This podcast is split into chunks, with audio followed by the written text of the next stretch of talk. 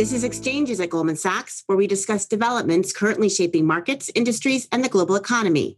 I'm Allison Nathan, a senior strategist within Goldman Sachs Research. Today, we'll be discussing a topic that's a growing concern for companies, investors, and individuals inflation. To do that, joining me here today is David Mericle of Goldman Sachs Research and Josh Schiffrin from our Global Markets Division. David is our chief US economist, and he's here to talk about the economic implications of inflation and what inflation development suggests for Fed actions ahead. David, welcome to the program. Thank you, Allison. David, it seems like signs of inflation are everywhere, from the price of raw materials and commodities to rising wages, and even the price I'm paying for my coffee right now. Earlier this month, we did see a surprisingly strong CPI print. What do you make of these inflationary impulses? Are they transitory, or should we expect a lasting inflationary environment ahead?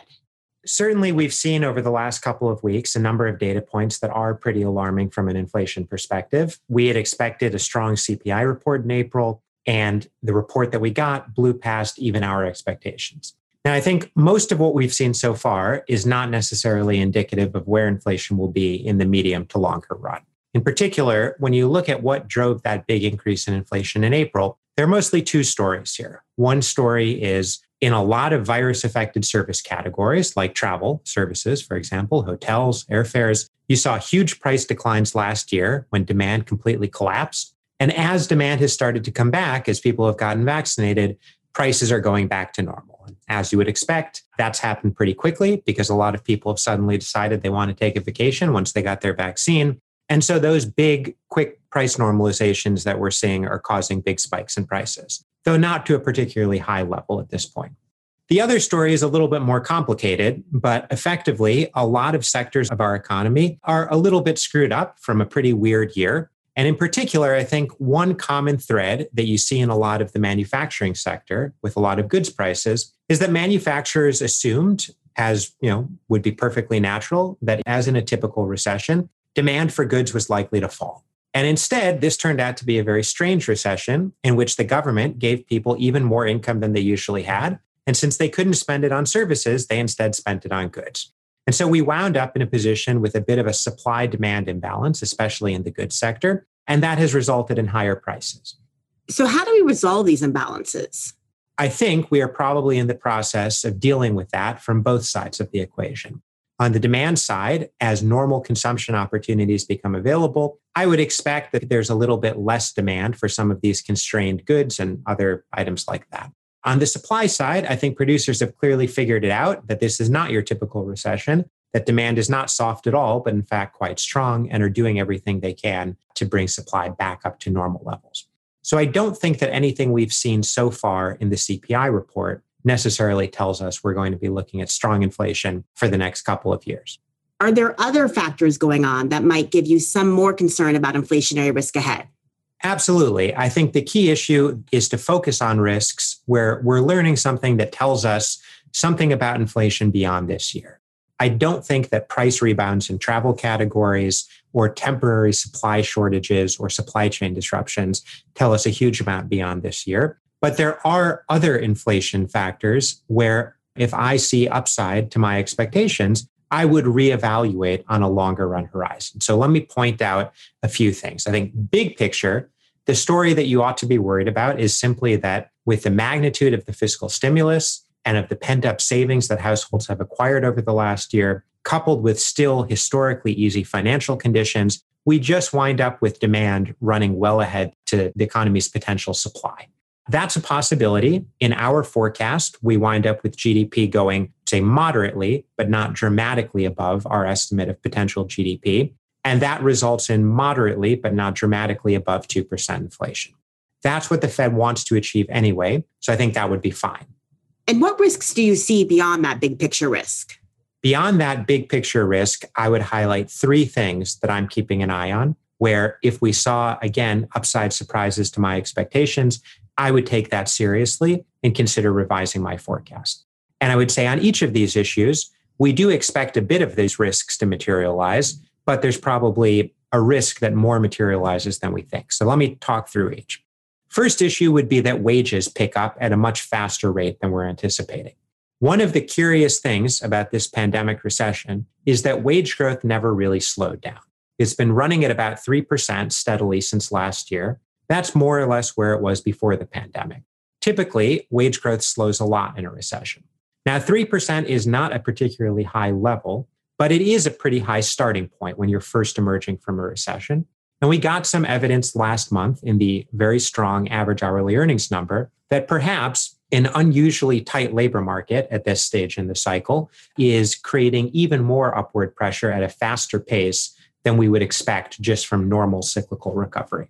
My best guess is that what's going on here is that although we have a 6.1% unemployment rate, the labor market is effectively much tighter than that because of the generous unemployment benefits and also because some people are probably still worried about the virus or there's some obstacle in their life to them really looking for and taking a job.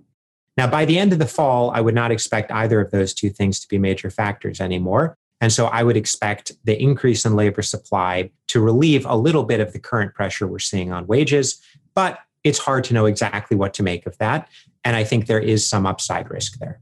Second big factor that I'm focused on is the fact that we have a severe national housing shortage that's already pushing up home prices at a double digit rate. And it's possible that that will flow through to faster rent inflation at an even faster pace than we expect.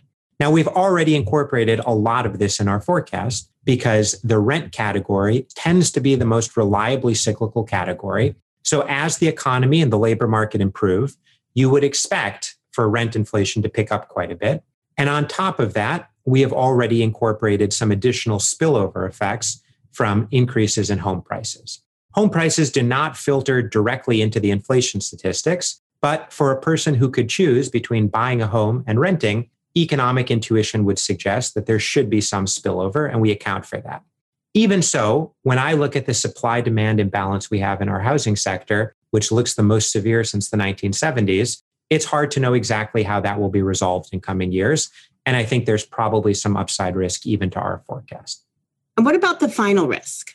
The third risk would be that the factors I highlighted at the beginning, price rebounds in reopening industries and temporary supply shortages, really do turn out to be temporary, but they make such a big impression on people's inflation expectations that via our sense of what is a normal inflation rate, they become self perpetuating. So far, we have seen a big increase in inflation expectations. Now, some of that is simply that gas prices are up a lot, and gas prices tend to make a big impression on people's inflation expectations. After all, you drive a few blocks and you see in big, bold letters the price of gas. It's not surprising that that's more salient for people's expectations than other prices. Some of the increase, though, seems to go beyond that, perhaps reflecting the price spikes we've seen recently, or perhaps reflecting the fact that the Fed is trying to raise inflation over time. I don't think where we are now is in any way problematic. In fact, I would agree with Chair Powell, who said at his press conference a couple weeks ago that you probably want this increase in inflation expectations to go a little bit further. But if it were to go a lot further, and it's possible that we'll get some further increases as we see further price spikes for things like airfares, that that could make a bigger impression on people's sense of what normal inflation is, and that that could become problematic. When will we have a sense if some of these risks are materializing to a problematic point? What's the timeline you're looking at? Yeah, I think by the last quarter of this year, the obstacles to labor supply will be basically gone. The federal top up to the unemployment benefits is scheduled to go away in September. In many states, that's going away early. And hopefully by then, people who have virus related concerns will no longer have those concerns about going back to work. So really by the late fall, the labor market side of things should be taken care of. On the supply constraints that are not due to labor constraints, I think it's a little bit more of a mixed timeline.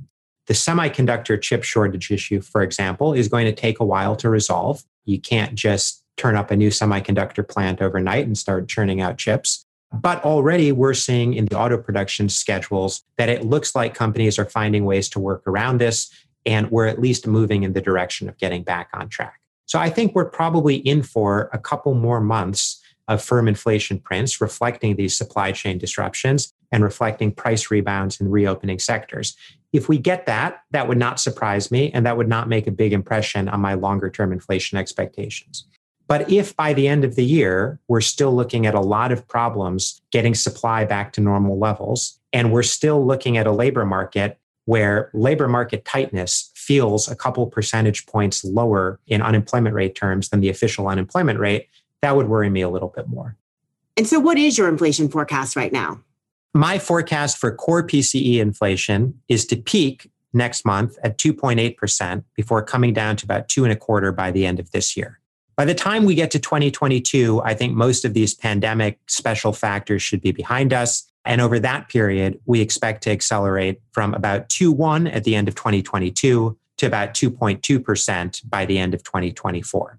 That's not particularly high, but I would point out that path is higher than we ever got to on core PCE in all of the last business cycle. So I think it's not obvious by any means that we even get there.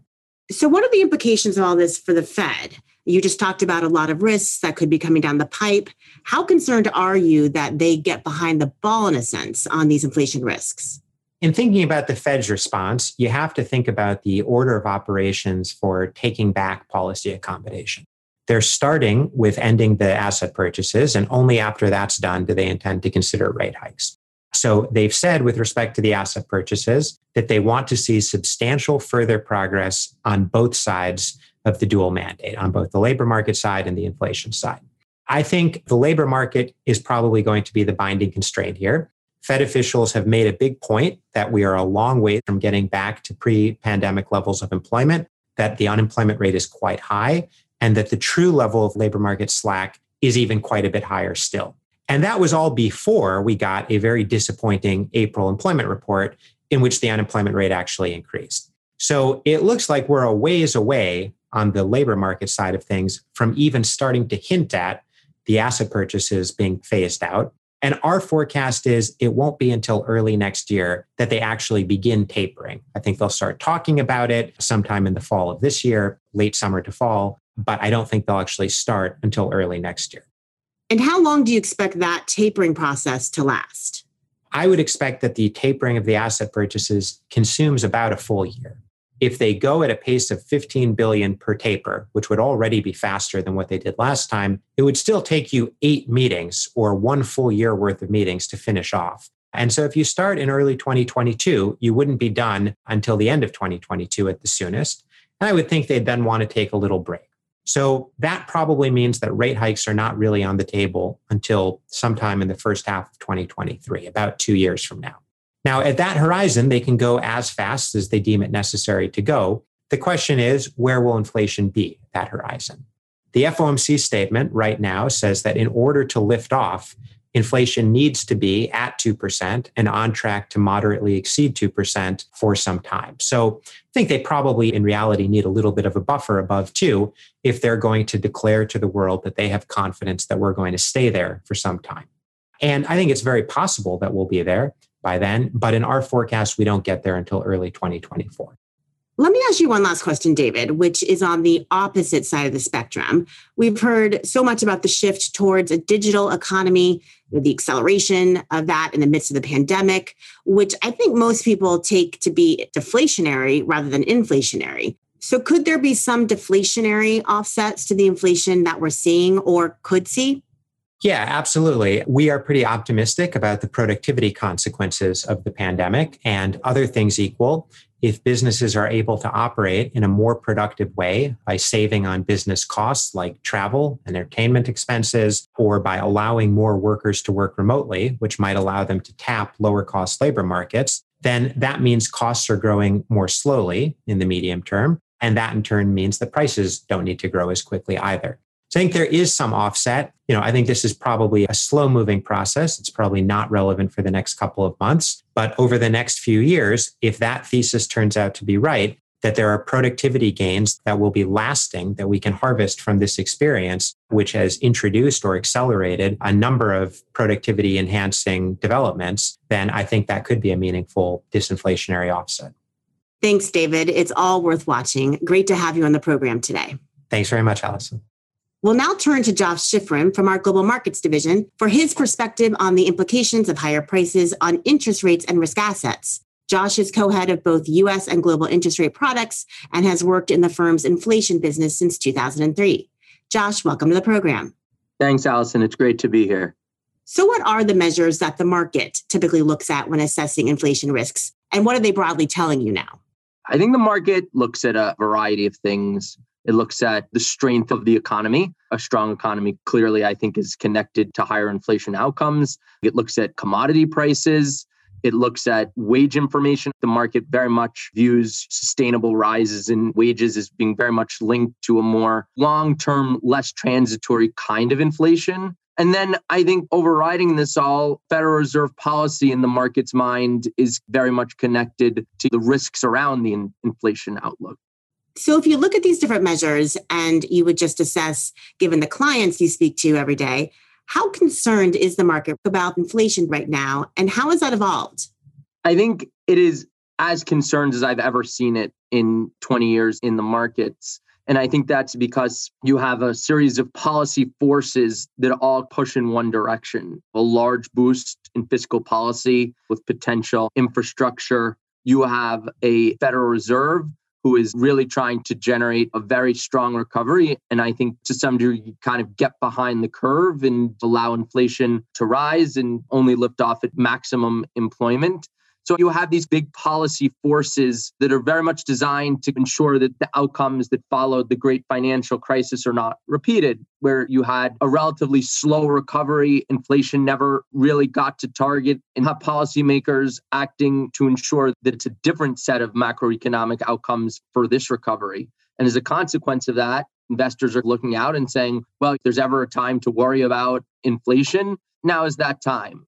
And are clients acting on that concern? I mean, are they putting hedges in place? And what do you think are the most attractive hedges right now for inflation? We hear about TIPS, gold.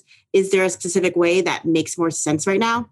So, to date this year, we've seen a sharp sell off in the bond market. The 10 year note is about 75 basis points higher than it was at the end of last year. So, I think the market has clearly repriced itself to some degree commodities have been strong performers this year. So I think there's certainly been a lot of activity in the commodity market.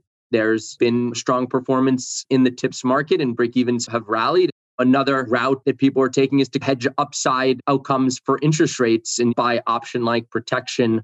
I don't think gold has been the asset of choice. You mentioned it, so I'll just address it. It just feels like that has not necessarily been the go to inflation hedge. Could there be knock on effects of all this to other assets? To date, the rise in treasury yields has really been driven by increased inflation compensation, wider break evens. The nominal rate in treasuries you can decompose to real rate and break even. The rise in treasury yields has been predominantly a break even story. That was first related to the theme of reflation reopening, but more recently, some of the inflation dynamics we've been discussing. I think a sharper rise in real rates to the extent, in particular, it's driven by reassessment of the likely path of monetary policy or communications from the Fed, would certainly have a maybe different set of knock on effects to other assets. Additionally, contemplated fiscal actions that are perceived as boosting the real productive capacity of the economy could very well cause the market to reassess some of the declines in secular real rates we've seen over the last decade, where the lack of fiscal response led the market down a path of secular stagnation. So, you know, I'm very open to the idea that moves in real rates could have different knock on effects to other assets. I'm also very open to the idea that there's a bunch of forces that could lead to higher real rates over time. The level of real rates is, by nearly most historical measures, quite low at the moment. Let me just ask you one last question, which is as we're contemplating this more inflationary environment, does anything look mispriced to you? Is the market too concerned about inflation or maybe not concerned enough? I'm a little surprised that the levels of volatility around the bands of possible outcomes haven't widened more. Just given the sheer uncertainty of how I think things can potentially play out, the market has shifted to being fearful pricing, I would say, modestly above target inflation, but not three to 4% for a sustained period of time. I have a lot of sympathy for just the idea right now that we're just living through extraordinary times and the sheer scale of the policy response from the government and the easing actions from the Fed combined with the macroeconomic recovery from a sudden stop recession just leaves the bands of outcome very wide. I think you can have a central scenario, but it's probably a time where one should just have a healthy respect for just the sheer magnitude of possible future outcomes. And I think that's a little bit the story of the data we've seen over the last few weeks in that big data surprises are possible. And I think the macroeconomy can evolve in unexpected ways at this time, certainly relative to the last decade, where we saw broadly a 2% economy, very stable growth in payrolls. And as a consequence, financial markets had very low volatility in line with the low volatility in the real economy. Now I think we're moving to a period of real change in activity and dynamism in the real economy. Thanks for joining us today, Josh. It's great to be here, Allison. Thanks. That concludes this episode of Exchanges at Goldman Sachs. Thanks for listening. And if you've enjoyed the show, we hope you subscribe on Apple Podcast and leave a rating and comment. This podcast was recorded on May 20th and 21st, 2021.